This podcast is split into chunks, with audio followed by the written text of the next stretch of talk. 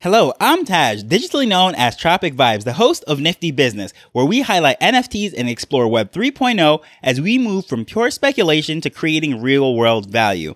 Have you ever wondered why Martha Stewart went to jail? I mean, a lot of us especially uh, depending on our age group, what have you, might have no clue who Martha Stewart is or what she did. But long story short, in the 90s and growing up, I just knew Martha Stewart as the lady that loved to uh, make nice home recipes and uh, decorate houses and gardening and all that sort of things. So when I heard that she's actually going to jail, I was like, what in the world is going on? And fast forwarding a couple years, seeing that she's hanging out with Snoop and they're like best friends and all of these things. And this is how it ties into the NFT space. What does Martha Stewart have to do anything? Well, she's hanging out with Snoop, and Snoop, you know, is in the NFT community. So, no, I'm just kidding. But really, there is a bridge and a connection, so bear with me.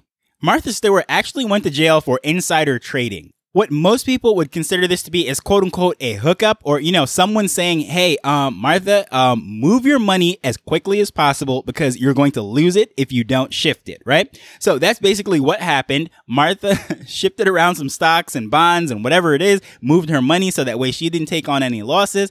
And then all of this stuff, information came out. She went to jail. It was minimum security, what have you, white collar crime, and it basically it's like a country club she was probably in there decorating and baking and all sorts of crazy things. But what I'm actually relating this to is basically the same kind of thing happens in the NFT space. And maybe if you want a more glamorous picture or a more dramatized picture than Martha Stewart's, you know, getting a tip to move her money, think of it as uh, the movie The Wolf of Wall Street. If you've ever seen that, um, with, with all that crazy stuff with uh, Jordan Belfort and what have you. And basically, he was calling up rich people and he was saying, yes, um, buy these stocks. It is absolutely going to go up. And then they were artificially uh, pumping up this, uh, the, the price of the stock so that way their clients were initially making money. They're getting all these brokerage fees and what have you. But then everything that they recommended would always come down and crash. And honestly, there is a lot of that going on in Web3, whether it be the crypto space or the NFT space. If you look on the news uh, recently, a bunch of celebrities, which I'm not even going to name all of them, they got into trouble because they pumped up this uh, this coin called Ethereum Max, which honestly I've never even heard of it. Maybe it's because I'm not following these influencers or what have you. But these are like some top Instagram influencers and what they had just just people all over the place that were uh, investing into this. They made a fortune off of it. They were paid to influence it and uh, pump up the value. And I'm sure they had a bunch of coins of themselves. And then uh, they unloaded and everything just crashed down. So with that said, all the people that put their trust and their hard earned money um, behind the recommendation of these influencers suffered so because of that, now they're on trial or not really on trial. A lawsuit is being brought to them, which they will probably settle and not go to trial, but that's what it is. It's insider trading. And you might not understand uh, why that is a, a horrible thing or whatever it is, but I'll give you an example as far as what can go on in the NFT space that would be considered insider trading. So let's just say that for some reason you are friends with one of the founders of these projects or you have some intel, uh, something, and this is different than alpha. When they say, okay, I'm going to give you some alpha on the project is meaning that you're on the inside, you know, maybe you are one of the NFT holders, one of the founders, one of the, the OG members or whatever they want to call it in their, in that particular project. So they'll tell you, okay, we're uh, currently working out a deal with, uh, this studio to produce a show or a contract has been signed to turn this into a video game, something like that. So you know that, okay, this is what's coming down the line. So that is a little bit different than this basically like a shareholders meeting. And then what gets out onto Twitter and everything else, it would be like a, a press release, right? So that conversation is slightly different than what I'm talking about with uh, uh, illegal insider trading. Illegal insider trading in the NFT space would be like, okay, we know that the code isn't working. All the contracts are not signed. Uh, this project is literally falling apart. We're running out of money. Two of our co-founders have jumped ship and the team that's left is living in a closet eating ramen noodles. And this whole thing is going to fall apart because the commissions weren't written properly into the code and nothing is going into the DAO. We don't know what we're going to do. So let's pump this thing up and get out of it. Okay. That would be more insider trading. So now they would go out and say, Oh yeah, this project is absolutely awesome. And th- these things are going on and, and we're going to do that. We're going to do this. Not ever mentioning that all those contracts went through and everything I just mentioned. They're just uh, pumping the hype now, getting everyone all excited. So what happens? The floor starts to creep up. People start buying up this stuff because of all the anticipation and expectations of all the great things that are going to come from the project. And the people that are promoting this now, they very well know that none of that is coming and they're unloading and getting out. So if you see any of those movies when like these stock traders are doing that, it really is a pump and dump scheme, meaning that they pump up the price. They do all the marketing, the hype, the selling. They put their best, most uh, public figures that are most enthusiastic and they can rally the troops and they will drive up the price, right? And then you know, when it all comes crashing down, all of those people that were leading the charge, they were already divested. They already pulled out. So they don't lose on that crash. And probably the best, most well-known corporate scandal of all time as far as uh, this type of thing was um, Enron if you remember, Enron was uh, winning all these awards of most innovative company, all sorts of different things, and their stock price was just going up, up, up, up, up. And really, the company was in absolute shambles. But the CEO and everyone, they were always rah, rah, rah, and like this company is going up. Um, put your retirement in it, and they were just that was how they were pushing up the stocks. They were lying to investors, they were lying to uh, bankers, analysts, and all sorts of people to get good press, and then that was keeping the the stock price But when everything came crashing down very quickly, because it's like every time a flashlight goes into a dark corner, he's like, they kept seeing all the dust that was being pushed over there, all the garbage that was being uh, pushed away and swept away. And then it just imploded and crashed down very quickly. Now, that's in the corporate world. So as far as this NFT space, a lot of that can happen. And I remember uh, specifically about two weeks ago, I want to say I was uh, getting ready to leave uh, work, well, leave the store, whatever. I was locking up and uh, doing my checks and all these different things, but I was walking around and I was listening to a Twitter space and I remember hearing them speak about, uh, crypto skulls, right? Now, this is the first time I've ever heard of crypto skulls and apparently they're an OG company that was, or a pro, OG project that was out with or around the same times as CryptoPunks and everything, but for whatever reason, it was sort of overshadowed because it came out after CryptoPunks. But, uh, anyways, so they are, uh, similar type of art, you know, that pixelated art, you know, but these are skulls. And there was this, like, they're having this, I don't know if it was a town hall meeting or whatever it was. It probably wasn't even a project, but it was just collectors of this and they were having all of this stuff. And I remember that Gary Vee came into the room. So of course, any thing that Gary comes into, right? A crowd follows him. So he was only there for like a half an hour. He supposedly, um, ended up buying, uh, one of these, like one of the rare hand drawn ones. There's like 10 of them or whatever it is for like a hundred ETH live on the thing. I was like, what? Are you kidding me? Like, I've never even heard of this, right? So now all of this is going on, all this hype, all these people, and they're like cheering him on and everything. And again, I'm not saying this was, uh, any kind of insider trading on Gary's part or anything. I literally do not know, um, what was going on. And, you know, from everything that I see with him, he seems to be above board guy and what have you. So I'm not accusing uh, that situation as being insider trading, but I'm going to uh, follow that up with certain things that happened afterwards. And I was like, yeah, this is definitely some shady shenanigans going on. So going forward, after that happens, now all these cheerleaders, everyone, and Gary's gone. It's been like, you know, he was in the room for like, literally like a half an hour, and this room keeps going on. I'm closing up the store, and I go home and everything. And I still hear them, and they're talking about it, and they're they're cheering him on, and like all this stuff, and like it really, it was like a a sales meeting. Really, it was like a pep rally slash sales meeting, and they were uh, convincing the people to buy and uh, push up the price and all sorts of different things, raising the floor and all sorts of things. And I remember hearing on other podcasts, like in in other um, newsletters and other uh, influencers such on YouTube and stuff, and they're saying like, well, what just happened with the crypto skulls um community? That floor price just quadrupled and then just crashed back down.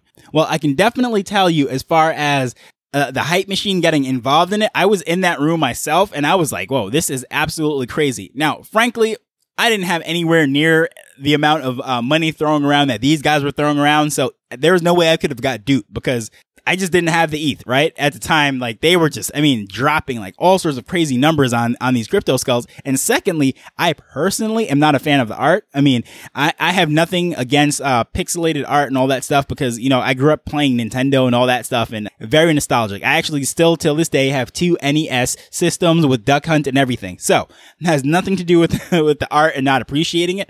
I just personally would not collect it. However, I'm watching all these people that came into this space literally with that same attitude that I have shift and then start becoming buyers. Now, I don't know if these people were planted there or plugged there or whatever it is. I'm starting to hear like all sorts of crazy things as to what went down. But again, I have no clue, right? So I'm just saying the the reason why I'm even mentioning this is just showing you that in a very short period of time, someone speaking about a topic or someone uh, positioning themselves with other people or the hype machine getting behind it, you can literally manipulate. Because remember, the a lot of these projects are only 10,000 or less than 10,000. We're not talking about millions or billions of stocks, or we're not talking about um, shares on an open market just moving around. So it doesn't take much for a person to have a 10% share uh, of the entire supply or whatever it is. So just to be able to push up the floor by a certain percentage,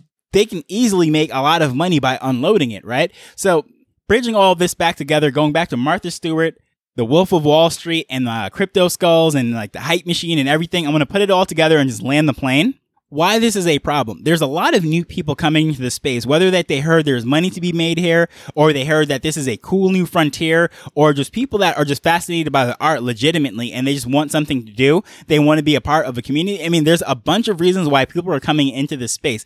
So when they land into these spaces, they land into uh, these communities and Discord boards and everything, and like that hype machine is rolling on, and they don't necessarily know to uh, look out for certain signs or whatever it is to say, okay, these people are really, they, they, weren't even a part of the community, but all of a sudden they saw this as the next thing to really hype up or whatever it is. And I'll be 100% honest. If I'm in a community, which I'm in quite a few of them, and this hype machine starts up, and let's say I hold 10 NFTs for a particular project, right? The hype machine 10x is the value of these things overnight. I very well want to stay in that community. So I'm not going to sell off everything, but to take your profits, very much like when Bitcoin or any of these uh, um, cryptos actually ride up to say, all right, I'm going to take some of these profits right now. And, you know, when it crashes down, I'm still going to be in it. I'm going to uh, buy back into it, whatever it might be. That could very well be uh, just uh, innocent transactions going forth because I would not be surprised to see that some of those people sold at the peak and then once it crashed back down, they bought back into the project because think about it. If you're in crypto, you're in uh, any of these things. If someone offers you a ridiculous price for something and you know that you can get into it, you're not emotionally attached to that specific one or whatever it is. It's not like a childhood house that you grew up in and, you know, you don't want to part with it then those people really aren't at fault. So I wouldn't say they are insider trading, but what I'm saying is there are some people that are literally on the inside that know what's going down in a particular project. They know it's falling apart or know it's not worth anywhere near what they're promoting it as or whatever it is, whether it be some technolo- whether it's some technological uh, advancement or some contract that they have with someone or whatever it is their goal is to just really pump the price and then they dump it with all their friends and they get out and they move to the next project. So just be very wary of that.